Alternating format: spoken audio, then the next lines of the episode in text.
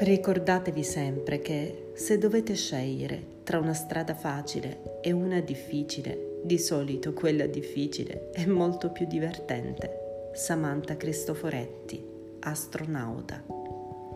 C'era una volta un'ingegnera che si preparava il caffè nello spazio, perché Samantha, questo è il suo nome, era anche un astronauta.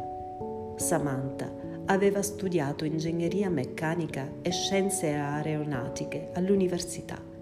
Dopo la laurea frequentò l'Accademia Aeronautica, fu la migliore del suo corso e diventò così la prima pilota di caccia donna dell'aeronautica militare italiana. Ma lei desiderava volare ancora più in alto. Fece quindi domanda all'Agenzia Spaziale Europea ESA per essere ammessa al programma spaziale.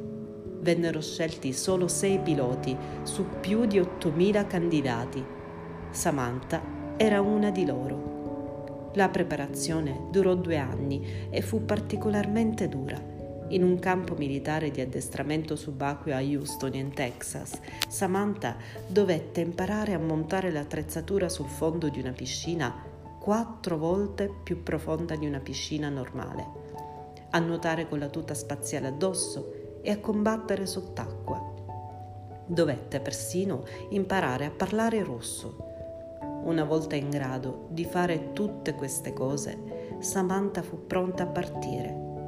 Sulla Stazione Spaziale Internazionale, il capitano Cristoforetti ha effettuato oltre 200 esperimenti per studiare le reazioni dell'organismo umano a lunghi periodi trascorsi a gravità zero. In futuro, ha predetto, la razza umana vivrà su più pianeti, quindi è importante conoscere cosa accade al nostro corpo quando si trova nello spazio.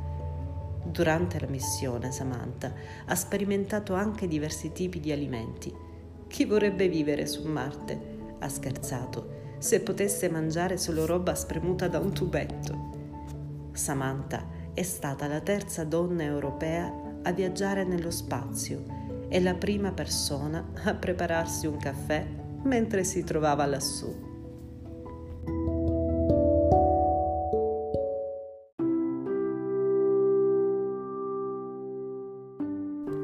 La missione della mia vita non è soltanto sopravvivere ma prosperare e farlo con passione, con passione, umorismo e stile. Maya Angelou, scrittrice.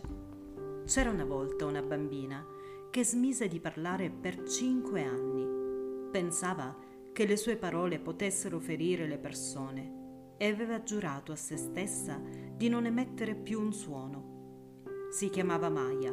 La gente pensava che Maya fosse matta ma in realtà era soltanto spaventata. So che un giorno ricomincerai a parlare, le ripeteva sua nonna. Troverai la tua voce, le diceva il suo amato fratello. Maya li ascoltava parlare e cominciò a memorizzare tutto quello che sentiva o leggeva. Poesie, canzoni, racconti, conversazioni. Era come mettere un CD se volevo, potevo scorrere nella mia memoria e pensare ecco che cosa voglio ascoltare. Ricorderà in seguito. Divenne così brava a memorizzare le parole che quando cominciò a scrivere fu come una musica che fluiva dalla sua penna. Scrisse della sua infanzia, di cosa voleva dire crescere in una città in cui gli afroamericani erano trattati male per il colore della loro pelle la sua scrittura divenne la voce del movimento per i diritti civili e di tutti coloro che si battevano per i diritti degli afroamericani. Non si stancava mai di ricordarci che tutti noi, bianchi o neri, maschi o femmine, abbiamo uguali diritti. Oltre ai suoi molti libri, Maya aveva un talento così grande che scrisse anche canzoni, opere teatrali e film e recitò sul palcoscenico e sullo schermo. Guardatemi ora, sono nera, sono una donna, sono americana, sono del sud, disse una volta un gruppo di studenti neri. Guardate me e guardate voi stessi. C'è qualcosa che non potete fare?